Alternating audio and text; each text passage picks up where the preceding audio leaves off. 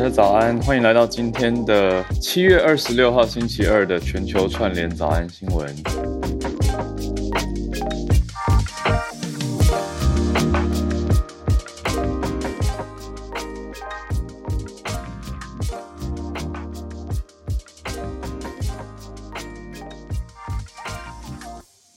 我是浩尔，今天从台东继续在台东跟大家连线。昨天其实我也都在听，只是昨天我在游览车上。那小鹿今天喉咙不太舒服，还是要休息一下。今天就是由我来跟大家一起度过早安新闻的时间。那也真的是感谢老天，刚好刚好今天跟明天，因为我还在出差，但是今天跟明天的行程我是可以主持到个八点五十五十五之类的。今天活动九点开始，所以我可以。主持完刚好九点下去下去翻译，要直接进入状态。好，所以就再一次跟大家说早安啦。那也感谢制作人帮忙录音。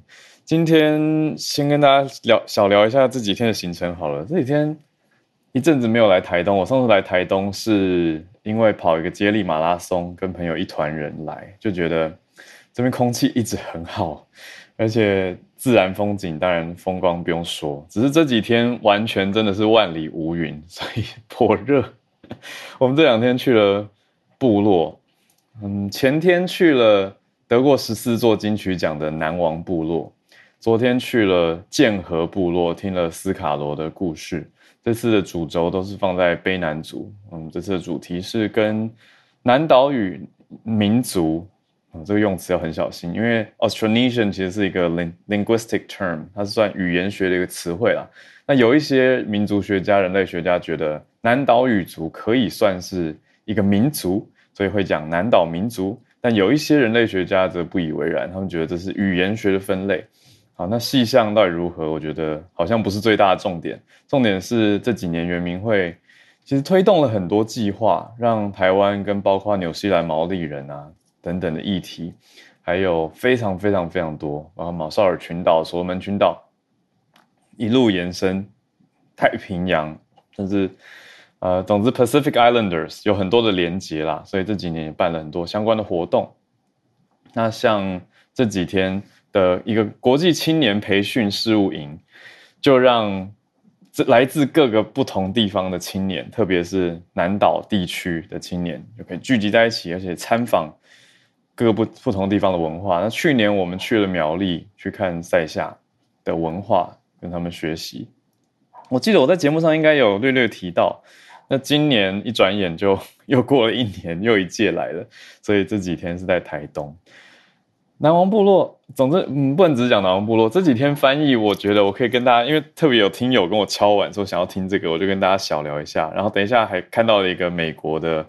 Alabama 的社群体，然后我们再来盘点国际新闻哦，很有趣。因为这几天翻译的时候，常常会想说这句要翻吗？因为 讲者在讲解跟导览部落的时候会开玩笑，比如说在南王部落，南王部落有名的歌手出出生的有纪晓君还有佳佳，所以导览员说他是导览员，其实这样有点不敬，他是长老啊，在卑南族文化里面，五十五岁以上就是长老。那这位长老呢很幽默，他就说：“我们呢，我们南王部落就是不小心得过十四座金曲奖，不小心啦，真的就是不小心啦。”然后我就我就一直翻译 “quote and quote accidentally”，那大家就也笑成一团。所以就让，因为我在做同步嘛，所以我的目标就是让中文听中文在笑的人跟听英文在笑的人的秒差越小越好。所以就全场笑成一团，我就觉得 I did my job。好，所以很有趣，很有趣。谢谢大家留言，不会辛苦啊。哦，对对，接力跑是夸父，夸父跑，不是人呃人车接力那个是太逊了吧？当然是真人跑啊。我今天没有吃早餐，没有关系，这样等一下会更更觉得自己有在燃烧体脂肪，自以为。好，总之这几天还蛮开心的。那接下来的行程，今天下午我可能会跑去露野吧，我可能会去玩个飞行伞。因为下午刚好有空档，难得的空档，所以飞行伞，然后再再跑跑跳跳，看看热气球，还有还有什么？可能傍晚去山上车部落餐厅吃个饭，看夜景。好，变变成闲聊了。All right，那讲一下社群新闻。社群新闻，我跟制作人在整理的时候看到的呢，是在我觉得有点趣味的新闻，所以也可以跟大家讲一下。可是大家看到这个消息也有不同的想法。在美国阿拉巴马州的一个社区，有人这前几天的事情而已，非常近，非常近，看到了路边怎么有一只 Chucky，大家应该知道 Chucky 吧？Chucky 这个系列电影其实也好多年了，鬼娃恰吉嘛。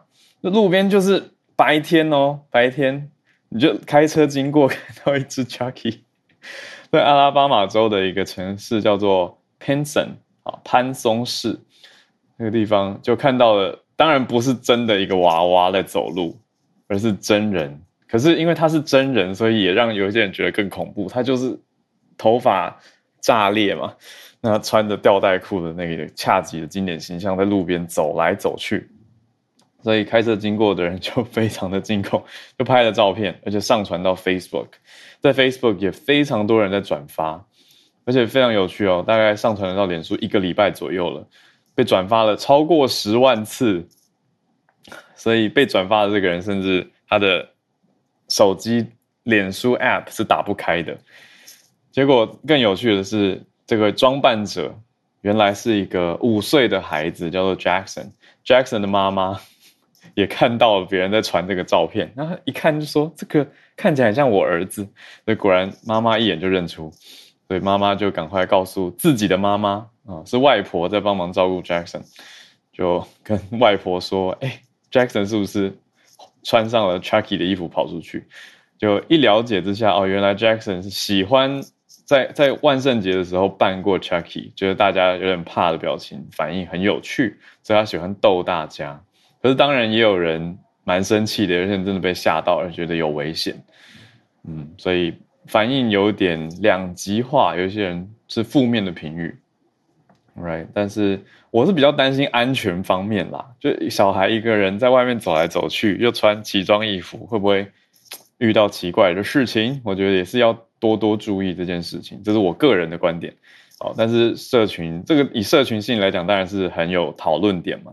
那也不知道大家有没有看过 Chucky，我是觉得 Chucky 还蛮有趣的。大家不要闹，不要闹，请尊重议员，好不好？不要闹，要尊重。好，那 我有兴趣，大家可以看我跟我跟嗯绰号恰吉的议员曾经拍过一支 YouTube 影片，我觉得蛮有趣的。就第一次会面到 Chucky，不是啦，不是 Chucky 本人，就是王议员。本人他本人非常非常有趣，那也认识到他们办公室的同仁，我很佩服他们的创意，所以也有跟他们小小交流了一下。有兴趣大家可以去 YouTube 找 浩尔跟恰吉吗？我不知道找不找得到，一阵子之前的合作了。All right，好，那我们现在来盘点今天的国际消息。All right，今天选的几则消息，先跟大家整理一下。第一则。刚好今天的四则里面有两则跟我刚刚分享的题目有关系，叫做原住民这个主题。第一则是天主教的教宗飞到加拿大跟原住民族道歉。那当然主要的重点是当时的学校，当时在加拿大你讲到寄宿学校的时候，大家想到的其实就是曾经的原住民族专门学校。那当时发生了蛮多悲惨的事情，所以教宗决定到加拿大去进行道歉。第二则则是印度选出了一位第一位的原住民女性总统。大家要知道，印度是以总理为主，那总统是虚位元首，但是还是有一个意义在，所以待会还是跟大家整理一下。第三则则是关于关关心到中国一些省份的人口出生数骤降，所以中国的人口红利在消退当中，这个也是当然重大的新闻。第四则则是印尼的口蹄疫爆发出来，所以邻近国家正在加强边境的管制。好，我想这些当然都是非常非常重要的消息，就一起整理给大家。我们就一题一题来吧，一题一题来。第一题先从已经抵达加拿大、已经开始行程的教宗开始讲起哦。北美的媒体在这几个小时也开始蛮密集的报道。那报道出来的内容方向有一些些的差异，有一些比较强调 apologizing for catastrophic school policy in Canada，就是我刚刚说到的事实层面，教宗此行的目的是来为当年的学校政策道歉。那为什么是教宗来道歉？是因为当时非常多在加拿大的这些学校是由天主教会所管辖的，可以这样说，就是它等于代表的是 the Catholic Church，代表的是天主教教会。那这个教会的 cooperation with Canada's catastrophic policy of Indigenous residential schools。好，刚讲的这个寄宿学校，它的专有名词，大家认识新闻英文的词汇就是 residential schools。说实话，我之前在圆明会教课的时候，因为课程中有遇到这个词 “residential schools”（ 原住民族委员会），里面遇到这个词，我也是好好的跟大家学习了一下。 通常在加拿大，你讲到原住民族，讲的会是 “the First Nations”（ 第一民族 ）（the First Nations）。那另外提到 “residential schools” 的时候，讲的不是只是平常我们讲英文的时候口语说的呃寄宿学校 boarding schools，中文都翻成寄宿学校啊，因为 residential 这个字本身是住在那里的意思嘛，有居民的有住所的学校。但是当时讲你现在讲到这个词，在加拿大可以说是一个悲伤的敏感字词。那这几年加拿大政府蛮积极的在正视还有面对跟。道歉，那代表的是一个尊重，还有放在心上。那现在教宗 Pope Francis 他也已经来到加拿大，在加拿大周一的时间，其实就是我们现在的时间，好发表了一个历史性的道歉。好，那各大媒体就在谈他的用词很直白，他就说 I am deeply sorry，深深的感到抱歉。那就为了这件事情，humbly beg forgiveness for the evil committed by so many Christians against the indigenous peoples。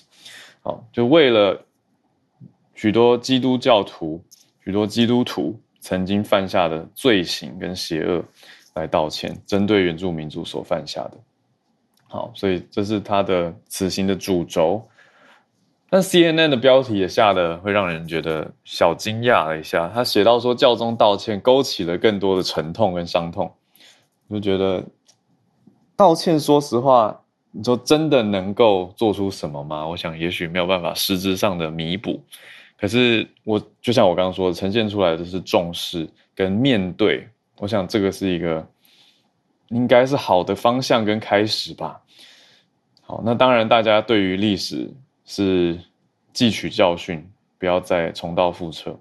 好，那比较有意思的是，教宗在当地的行程里面呢，就会见了，这不叫会见啊，面见，面见到当地原住民族的首领。那原住民族首领头上戴的就是，呃，我们真的是刻板印象哦，我就只讲刻板印象当中会戴的羽毛头饰，就北美原住民族蛮常见的羽毛头饰。所以在画面中也看到了，那教宗他也戴上了原住民北美原住民族的羽毛头饰，就是过往刻板印象用词大家会讲的印第安酋长头上会戴的羽毛头饰，这样大家应该知道我在说什么。Right，好，这是今天的第一则消息，教宗已经发布了。好，第二则，呃，大家有相关背景或者想要补充知识资讯的，都欢迎来跟我们分享哦。好，那第二则呢，则是来到了印度。印度选出了，我觉得也蛮有趣的。像我们刚才讨论用词，对不对？因为以前可能会常常听到 Aboriginal，可是这个词在这几年普遍在联合国啊等等的国际文件里面越来越少见，所以反而变成只有在澳洲讲原住民族，而且是北领地的会讲到 Aboriginal。那除此之外呢？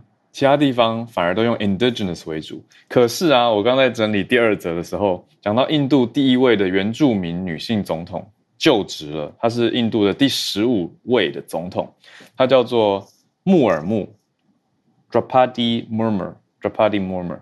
好，那穆尔穆，她在印度的东部，印度东部奥里萨这个省。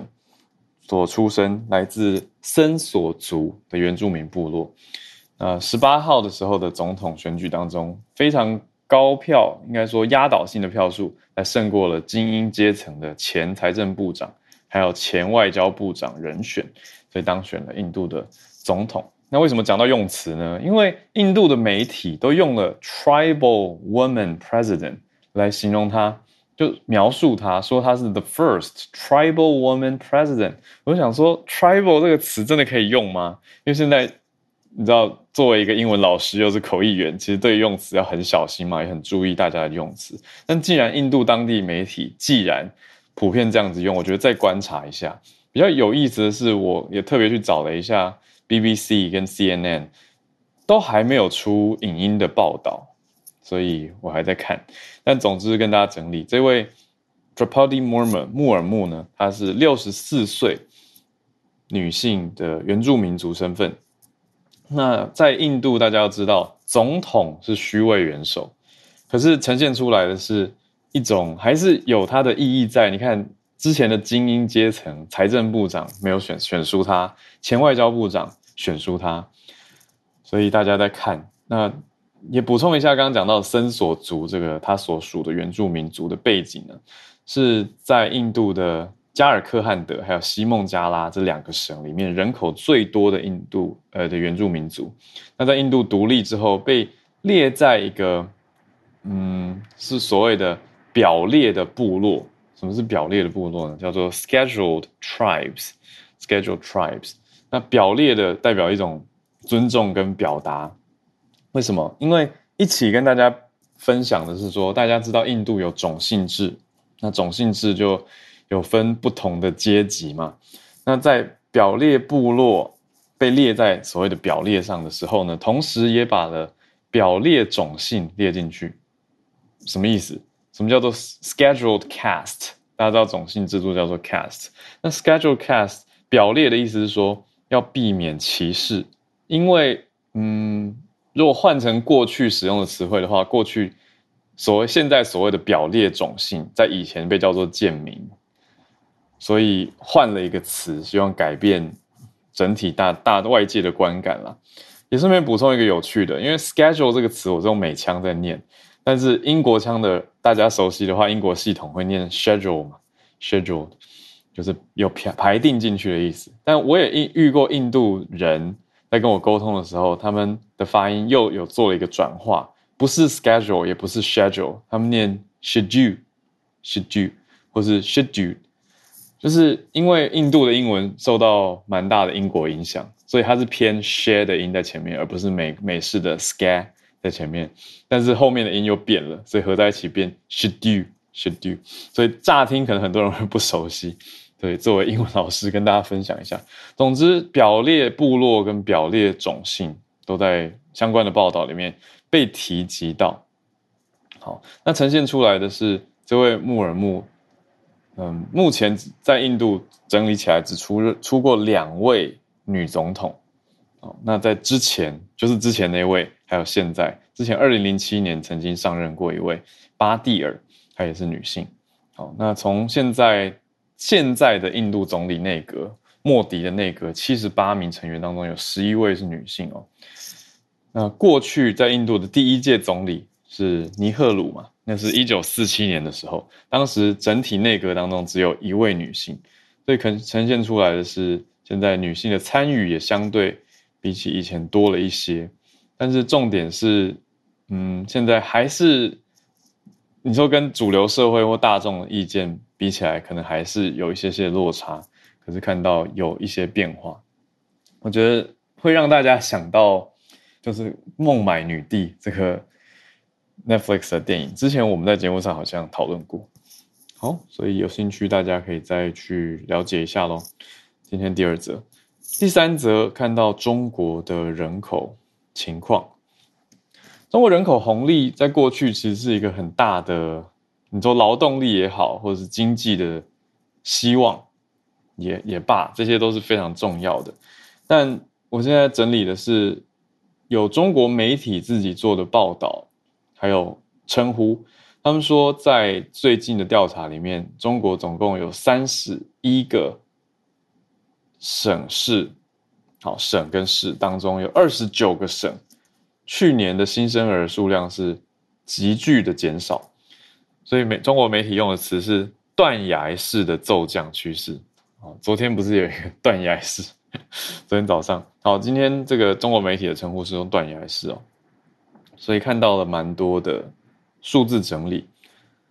中国媒体有一家叫做第一财经的报道呢，说二十九个省份发布去年度的出生人口资料，里面哪些地方出生人口最多？我们先来讲，最多的有十个省，包括我们熟悉的广东。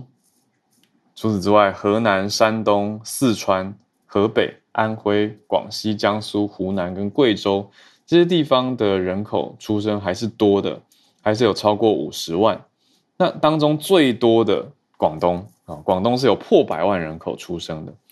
所以本来山东是第一大生育大省，那从一八年之后呢，广东已经蝉联四年的冠军了，生最多的省。那到二零二一年，去年的时候，广东到底出生了多少人呢？出生了一百一十八万多人，所以是连两年中国唯一新生儿数破百万的省份。所以其他省都像刚刚讲的是没有的。但是尽管如此哦，大多数这些省份的去年人口数都还是达到了新低，也就是哎，还是听起来蛮多，但是整体是低的，就是。趋势上是往下走的，像湖南就降了蛮多，那是二零二一年去年是六十年来第一次不到五十万人，还还是很多啦。好，但是以趋势来说是往下降。那另外河河南过去对以前也是出生大省，那江西则是首度低于四十万人。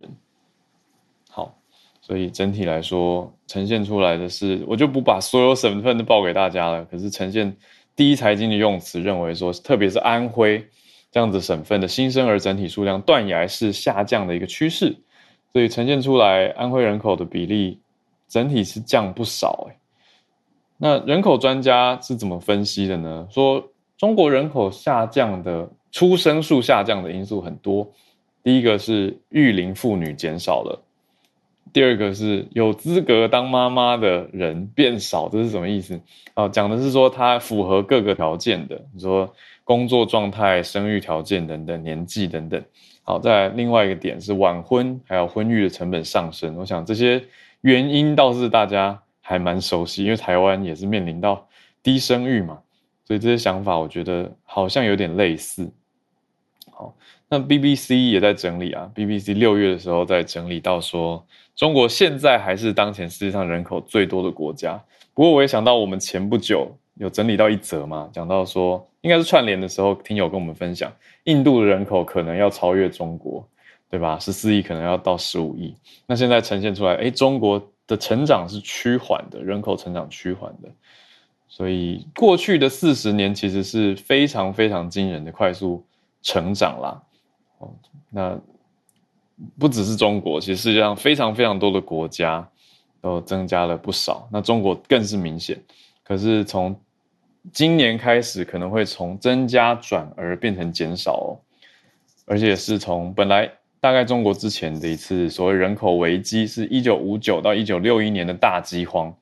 那过了这么多年，现在也许又有一次要出现比较大幅的下降。好，这是 BBC 去整理一些专家研究小组。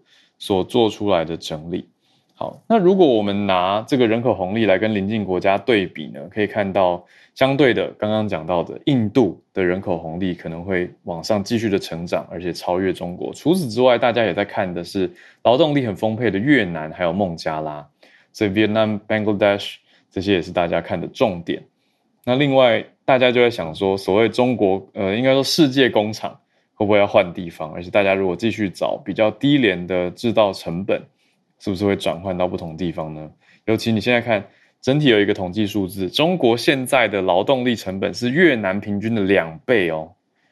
哇，这个我我是蛮蛮惊讶知道这件事情。我知道高，可是我没有想到平均已经达到两倍。好，这是从上海社会科学院的整理，延续整体是 BBC 的。总和好，所以 BBC 也提到我们刚刚讲的这一点，印度人口应该在接下来十年内会超过中国。那我们就再看的重点是，那中国就会因此失去影响力吗？好像也不至于。可是许多的制造跟生产状态应该会发生转变，尤其现在看到制造成本的变化。好，以上第三则，今天的最后一则，关注一下，看到会有一点担心关于续产方面的消息，而且是印度的口蹄疫爆发。但是消今天的新闻要先从纽西兰开始讲起。这边综合看到中央社在纽西兰威灵顿的外电讲到的是纽西兰总理 Arden，Jacinda Arden，他警告他说，印尼的口蹄疫爆发了，会造成几千位纽西兰人失业。所以在关注的是纽西兰、澳洲这些印尼的邻近国家已经在做边境的管制，这个很重要。Jacinda Arden 他就跟记者说到说，口蹄疫不会对人类直接造成威胁，可是可能会毁灭纽西兰的牲畜，因为所有偶蹄类的动物都处在危险当中。这一则是蛮重大的。那我们之前在几个月前，大概四月吧，其实就有稍提到，当时注意到这件事情。但现在延烧到现在，竟然是纽西兰，不能说竟然啦，而是。呈现出纽西兰对自己畜产的重视，我想这是当然的。大家也知道，这是他们非常重要也知名的产业。纽西兰有多少相关农业呢？有十万个相关职缺跟牲畜有关，所以纽西兰非常非常的重视这一件事情。那目前口蹄疫的情况如何？在印尼席卷了两个省份，有几千只的牛死亡了，那数十万是感染的状态。那纽西兰出口的。应该说牲畜也是非常高的嘛。这边有一个数据，是今年五月到五月为止啊，往前推八个月，纽西兰总共出口一一千七百万只羊，超级多。好，那还有两百万只的牛，这些都是重大的数字，所以才这么的担忧印尼的情况。所以看看边境管边境管制要怎么样做好控制。虽然印尼跟纽西兰之间没有直飞。可是还是要很重点的防范，特别是经过东南亚来到澳洲临近纽西兰的旅客，这个也是纽西兰政府正在跟澳洲当局合作来降低风险。所以要禁什么呢？禁任何从这些相关地区来的肉品，那也会检查行李啊，还有各种。所以大家也要意识到，诶，如果你最近是从这些相关地方飞经过纽澳的话。我想机场的时间应该会延长非常非常多，因为做这个很严重的检查，所以大家不要小看这件事情。那现在甚至有一些相关政党在说，呃，在澳洲这边讲说，我们应该也要严格一点，澳洲也要小心。那在野党就说要对印尼完全的关闭边境。大家知道，因为印尼没办法直飞纽西兰，可是它有直飞澳洲的，但是澳洲政府当局是先拒绝这样子的举措。但是不排除会有下一步的措施。那纽西兰是还是会对旅客开放边境？好，三十一号开始，等于是一波疫疫情不能说是平息了，可是现在口蹄疫的疫情也是让大家担心。那当然讲到这一则，大家心里面应该也会想到最近有在看到的猴痘，嗯，所以这个点我想也是要多多注意啊。世界卫生组织把它列成是。国际的传染病了嘛，所以也看到有传到不同的地方，嗯，有点担心，但是就继续关注下去，应该是不用过度恐慌，我想，但是要注意它的走向跟发展。时间来到八点三十一分，想要来欢迎大家举手来加入我们全球串联的行列，欢迎来自各个地方的大家，也欢迎补充呼应今天选题选到的相关消息。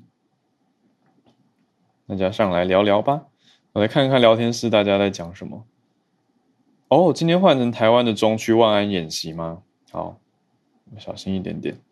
对，哦，谢谢 Ben 的提醒。对我真的也想很想跟大家分享。他说印度音很经典，可是南北很多分别。对啊，大家想一下，印度这么大，南腔北调啊，就连台湾小小的南北都有那么多差异了，何况是印度？或者平常大家在讲说哦，美国腔好像也都很单一化，可是你要知道，美国不同州的发音是可以差很多的。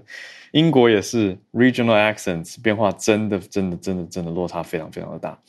好，美国的政治正确，Charles 老师补充用法是 Native Americans，对，在讲美洲原住民，不能再讲 Indians，要很小心。Indians 是因为当年，嗯，当年航海到所谓西印度群岛的时候，以为以为来到了印度嘛，所以才以为把这些原住民族称呼为 Indians，但现在都讲 Native Americans，就是美洲原住民。那加拿大则是讲 First Nations。好，看看大家的补充。好，来邀请大家上来。我看到张大哥，Benny，好久没听到你的声音。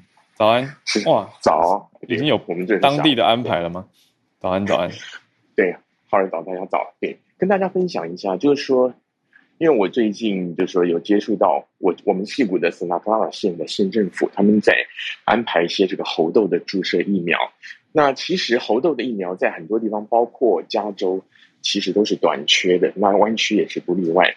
然后我认识了那个县政府的发言人，他就跟我说，有一天蛮好玩的一件事，我先铺陈一下，就是有一个年轻的华文记者，他就是大概是学校刚毕业的，他就问说：“哎，这个猴痘疫苗什么时候才能够普及注射？”然后那个中文的发言人就很委婉的跟他说：“请问你知不知道猴痘是怎么样传染的？”他说：“我知道吧。”那 可是我担心的是，万一得了女孩子得了猴痘，脸上会不会有疤很难看？所以有点啼笑皆非。所以我想跟大家分享一下，刚刚刚好浩尔也提到过，就是像是我们西谷这边的政府，例如说圣塔克拉尔县好了，那他们现在是有猴痘疫苗，但是因为猴痘主要是经由体液，尤其是性行为的传染，那又以 LGBTQ 的族群，就是简单讲就是同性恋、跨性别，尤其是男性。他们的感染比例偏高，所以说，像以我们这边的政府机构来说，他们就是透过，就是伊斯拉克拉县县政府，他们有一个专门的 LGBTQ Affair Office。那他们这些这个政府的办公室的人，平常就会掌握，等于说他们这个境内有大概有多少人是这个族群的人，然后还有经过一些社团、一些义工，等于说他们会去个别的去通知。因为这个族群是高危险群，但是我想大家也知道，现在一方面也是平权的因素，一方面也可以说政治正确的因素，所以有的话也不好直说。所以他们就是透过就是 by invitation 的方式，然后邀请他们到一些指定的站点去注册、去注射这个疫苗。by invitation 是什么意思？是有特定指定一些人吗？对，就是就是我刚刚提到的，简单讲就是。双性恋还有男同性恋为主的这些高危险群，可是他是一个 open invitation，对不对？应该不是说特别没有他们，他们私底下，他们私底下就是透过一些志工、一些社团、一些他们这些性别平等的团体私私下去邀他们。嗯，所以就说政府会会有提醒大家多注意。但是目前一方面真的也是疫苗不够，再者也是其实这个对于大部分一般民众来讲，你真的要感染机会并不是这么的高。那刚才前面不是也提到过世界卫生组织？那之前像非洲那些国家也曾经，我记得更早时候也是有抗议过哦，在非洲流行这么多年都不算是公共危险事件，你传到欧美了就算，对不对？所以这个对这个事情其实是有很多的证据的原因在里面。所以以戏骨这里来讲。那目前至少我所看到、我知道的，他们有安排疫苗注射，都是私底下用这样的方式，然后公开的方式呢，就提醒大家注意，但是也厘清说这个疾病跟 COVID-19 完全不一样，并不是说你一不小心，你等于说办公室有个猴痘的人就会感染。那顺便跟大家分享一下，就是其实也真的不需要太担心，但是如果你是这一方面的比较所所谓的高危险群的话，那就要真的留意一点。以上。嗯，谢谢张大哥，谢谢 Benny，对，讲的太好了，就是大家自自己那个意识注意一下啦，可是也不用过度的担心。哎，谢谢分享在地的处理方式。好，因为大家也知道它是蛮近距离的皮肤接触，所以才会大家说，哎，比较高危险群是也许性生活活跃的，特别是嗯这样子的族群。好。所以大家多多注意，谢谢。那也谢谢聊天室的听友补充，我要多讲一点点，请 Christine 跟叶老师稍等我一下。刚刚我讲到印度，我说南腔北调嘛，我觉得我光用这四个字可能不足以形容，也不足以描绘整体印度的语言状态。印度的官方语言有二十二种，二十二种。然后大家最常听到的 Hindi 只是其中之一而已，而且 Hindi 如果根据大概的统计是印度最多人使用的语言咯，但是它也只占印度全人口的百分之四十，意思是很有可能在印度你南北移动，各个地区移动，彼此会遇到互相无法理解的状态。然后呢，总体来说，如果要算各种语言，就是有一些语言不一定有文字，它可能是方言类的，总共加起来大概一千六百种。好，这个各种统计数据也不太一样，就大概给大家参考一下。要知道，印度这个十四亿人口的国家，真的语言是样态万千了。好，所以我刚刚说到了，诶，那我我刚刚讲到的所谓南腔北调，指的是英文的南腔北调，就是南部的印度人讲英文，跟北部的印度人讲英文，一定也还是会有一些腔调的落差。好，那我们继续连线，来到香港的 Christine，早安。早安，今天跟大家分享一个比较短的新闻，就是在香港，大家可能有听说过，就是推出了这个国家安全法。那在昨天的时候呢，就有媒体报道，就是呃，香港八间政府资助大学呢，正式将呃国家安全法啊。列作一个必修的课程，在我们的学生里面。对，那呃，其实已经有四间大学、五间大学去年已经开始呃，把国安教育课课程列为必修课。然后昨天就是有呃最新中文大学、科技大学还有香港大学都呃各自推出了他们国家安全法的呃课程。港大跟中文大学都有。对，因为呃，八间都是呃由政府资助，然后政府有呃，在今年早一点的时候有去呃订立了一些策三年的策略方针。那在他们就获得一些建议，就是说在进行规划工作的时候，然后在大学层面去让学生呃建立对国家安全法、宪法还有基本法的认识，还有教育。对，那所以是选修还是必修？啊，是必修，但是他们的课程其实各自都是有不同的形式。就例如说，呃，中文大学是有就呃两个两个主要部分，就是认识中国，还有国家限制秩序秩序。然后科技大学就是呃一些网上自学的单元，然后有一些学校就是可能是讲座啊、研讨会。那大部分呢都是不计学分的课程，但是就是必须取得几合格才能呃正式从大学毕业。嗯，然后这个也是，就是呃呃，整个教育方面，就是呃，要包括国家安全的题目，就是这这个方向，其实不只是在大学，然后包括呃中学再早一点的时候，其实也有将呃通识科，就是香港的中学是有呃有一科叫做通识科 （Liberal Studies），那就是在应该是零几年，应该二零。就就零几年的时候被纳入呃就必修的高中课程，然后呃也进行了改革，就有通识改为公民社会科。那过往就是有六个六个 category 呃类别，那六个类别就被改为三个类别。那那三个类别也是呃呃跟国家安全法有关系。对，那他会，他是去年开始就是把呃通识科改为公民社会科，然后第一批考试的学生就会在二零二四年。对，嗯，那同样的，在中学就是呃中学的高中考试里面，呃呃新就是新改设的这个公公民社会课也是不计学分，但是必须取得及格，就是要考试就对了。对，嗯，好。谢谢，Christine 这个消息，我觉得，嗯，好，个人是想说，OK，那之后之后就是遇到香港的朋友，就可以 稍微关心一下你们的公民课上的怎么样。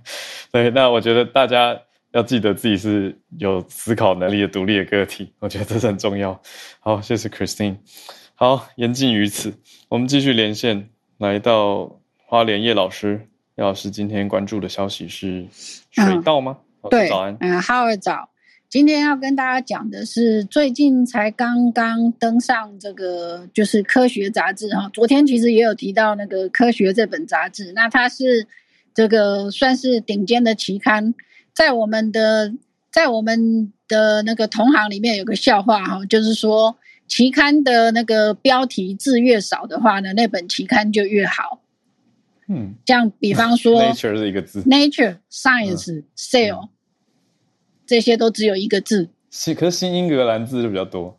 对对对，当然那是开玩笑的啦，嗯就是刚刚提到，嗯那这个就是最近登上 Science 的这个研究呢，是那个中国他们中国其实在水稻的研究上面非常强。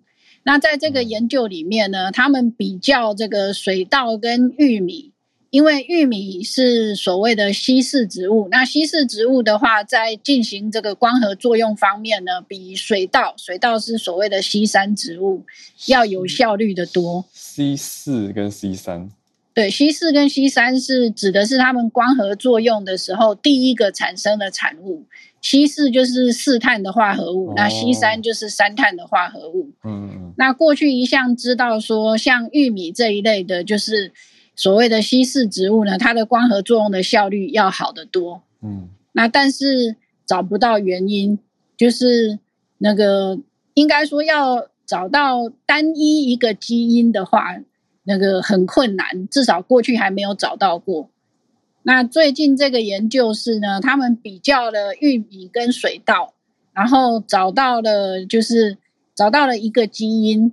那那个基因呢，它是负责调节其他基因的表现，就是说它自己的功能并不是呃，并不是说什么增加产量或什么，但是它会去调节其他的许多基因的表现。那结果呢，造成的这个呃，就是那个他们用机改的方式啊，当然这个某些这个某些人不会很喜欢，嗯，就是他们用基改的方式呢，让这个基因的表现上升之后呢，可以让水稻增产四十到六十 percent。那这是非常惊人的数字，因为我过去常常看到，就是说，呃，就是他们用各种方法哈，就是不同的这个研究团队用各种方法呢，想要让水稻啊、小麦啊什么嗯增产，但是能够增产个二十 percent 呢，其实就算是很惊人的。是。对，所以这一次这个就是说，他在不同的，就是说在中国的那个北中南试验过，那嗯最好的那个增产呢，可以增加到六十八点三 percent，那最差的也有四十一点三 percent，嗯。所以这是非常惊人的发现。那那个当然就是说，那个他们发现说呢，原因是因为这个基因它不只是调节一个面相，它调节了这个水稻的五个面相的基因表现，嗯，包括说光合作用的效率啦，然后这个固氮的能力啦，嗯那个开花的时间等等，所以产生出来的水稻呢，不但产量高，而且它的这个生命周期呢，也比传统的水稻要短一点。也就是说，它能够更快的那个增产，这样子。对老师，我请教，这样这样算基因改造吗？对，这样算基因改造。所以我刚刚提到说，呃，有些人应该不会太开心，哦，因为。但是我个人的看法啦，我个人对基改这方面的看法是比较中性的。嗯那个目前的证据其实证明说，机改目前造成比较大的问题，其实是那个那些那个所谓的抗除草剂啊，嗯那个抗除草剂跟那个抗虫的这个机改作物呢，会影响到生态。嗯嗯但是至于说像这种增产的呢，其实还看不出来有什么问题。意思是说对人体其实还没有什对。么很明显的证据，只是说有人会本本性。对，有些人会很担心，就是说会对人产生什么问题。但是事实上，到目前为止，对人的影响其实。是，呃，其实是还没有办法下结论。就是说，目前看起来是没有影响，但是我们不敢讲长期会不会有，因为科学这种东西就是这样嘛。嗯嗯嗯，对啊，都还要持续继续研究，对，毕竟这个东西还还算新，对，对，所以就是，但是就是说，以这个就是说，以粮食增产来说的话，嗯要在短时间内达成粮食增产的目标，大概非得要用这个，大概非得要用这个机改的方法。嗯光是靠育种的话，其实是很困难的。虽然育种有取得一些成就，我之前有看到一些这个科学报道有提到，嗯但是呃，到目前为止还没有看到像今天介绍的这个可以增产四成到将近七成，这嗯是非常惊人的数字。对啊，哇，所以这是中国的研究嘛？对，这是中国研究中科院的研究。嗯嗯嗯嗯。对他们花了，他们事实上光是田间试验，他们就花了三年的功夫，从二零一八到二零二一，在那个中国的北中南都那个试种过，嗯，做田间试验，然后看它的那个产量。嗯，哦，这个很厉害，应该说以这个比例来说是非常惊人的，它的增产效率来说，对嗯对，那想说跟大家分享一下，因为这个算是在这个就是说在这个粮食生产上面算是很重要的新闻。当然，就是说其他牵涉到，就是说包括有的人提到说，其实目前的粮食不是不够啦，只是没有办法被运送到嗯应该运送的地方啦，等等啊。我觉得这个就不是科学能解决的问题。哦，理解理解，对，谢谢老师，谢谢浩尔。谢谢谢谢，哇，对啊，这很重要的一个题目，谢谢老师让大家看到。我觉得我刚刚也算是复习了一下，就是 C 三 C 四，我怎么觉得算复习吗？还是以前自是可能以前自己上课不够认真？对，就觉得啊，补充一下知识，补充一下知识，就是 C 三 C 四类。好，我就看到 C 四植物，对，西式像玉米啊、甘蔗啊、高粱啊，都是西式植物。还有西洋白花菜跟苋菜，也是英文就讲 C four plant，对对对就是四碳植物。对 OK，对，没错。感谢老师。好，谢谢老师。那我们就持续大家继续在保持串联。昨天小鹿也有跟大家提到，我这边正在接洽一家叫做科科技媒体中心啊、也谢谢叶老师有在我们的 Premium 社团里面提到泛科学啊、也都是应该说是不久前我参加了科学呃科技媒体中心，他们叫做 Science Media Center 所举办的活动。那泛科的郑国威也有到场，所以那天其实大家有交流到一点点。那我就跟他们提到说，哎，早安新闻其实大家很关注国际时事跟知识，所以对于科学方面的知识也会有兴趣。那我就会再跟他们继续洽谈，之后也许有机会，也许有机会，我们早安新闻会有一个时段，会有一些科学新知或者是一些研究的整理。我觉得大家是很有耐心的，这个很重要，因为大部分人通常在科学传播的时候遇到问题，会变成说，哎，人家就很想要知道一个斩钉截铁的答案。但是我们常听叶老师分享嘛，也就知道很多事情，它研究是一个过程，还有推论，那还在实验跟看结果，而且不是单一的实验就可以直接告诉你一个非常决绝的结论。对啊，所以我想也是因为这样，所以刚好呼应聊天室有人在讲说，怎么会有十几年的论文阿兹海默错了这么多，还持续的传送，还两千多次引用，对不对？我想就是因为你没办法单一的直接判定它的对与错，在很多面向上都还是要更审慎的去观察跟做实验、假设跟实验。也谢谢叶老师长期都支持我们节目，也跟大家分享非常多很好的科普消息，我觉得增加了很多科学认知。也谢谢哎老师补充一下嗯，那个，因为浩尔你刚刚提到那个阿兹海默对，研究哈，因为事实上就是我在想哈，这一阵子就是这几年呐、嗯越来越多这个研究造假，就是说过去的研究牵涉到造假的事件会被揪出来，主要是因为软体进步了。软体进步了，所以它可以就是以图找图啊，用不同的图之间去做比较。嗯哼，那这样子的话呢，因为像那个阿兹海默那个，他就是因为这个，他注意到说那个图好像是就是有被复制跟改造，哦，OK，然后从那个开始就是说一路抓下去。那随着这个软体的进步，我们可以预期大概呃大概还会慢慢的还会有类似的这样子的事情发生。嗯，当然是希望最好不要有啦，嗯，但是如果有的话，应该更更难躲藏。嗯，可理解，因为大家抓，哎，要怎么讲？抓 抓问题的技术提升了，对也更容易抓到。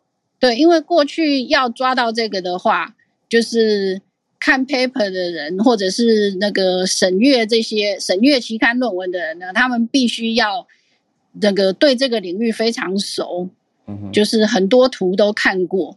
嗯嗯嗯，那但是是靠人脑的印象，对，但是问题是说，这个就是说这难度很高，因为你嗯还要有很好的图像记忆。对，那但是现在有这个有这个抓错的软体以后，我想这个未来就是要抓到的话，应该会更容易。所以如果有可以预期，他们呃套用我的小孩说的话，他们现在应该在发抖。真的是，哎，大家做事就要好好正当一点，好吗？好，谢谢老师，谢谢老师谢谢的补充。对，技术越来越好，所以大家更无所遁形了。好，今天比较早一点，我先谢谢聊天室的听友都在提醒我注意时间，你们好像比我还要注意 我的工作时间。我很我很 chill 啊，我就等一下就散个步下去，可能吃个水果就可以开工了。好，再次谢谢大家今天参与我们今天的全球串联早安新闻，谢谢今天来串联的张大哥 Benny，还有 Christine 跟叶老师。明天早上应该就是我跟小鹿会再次的合体连线，希望小鹿的不舒服已经退散了，早点好起来。好，那我们就明天见喽！明天早上八点继续跟大家串联在一起，我们就明天早上八点继续串联，明天见。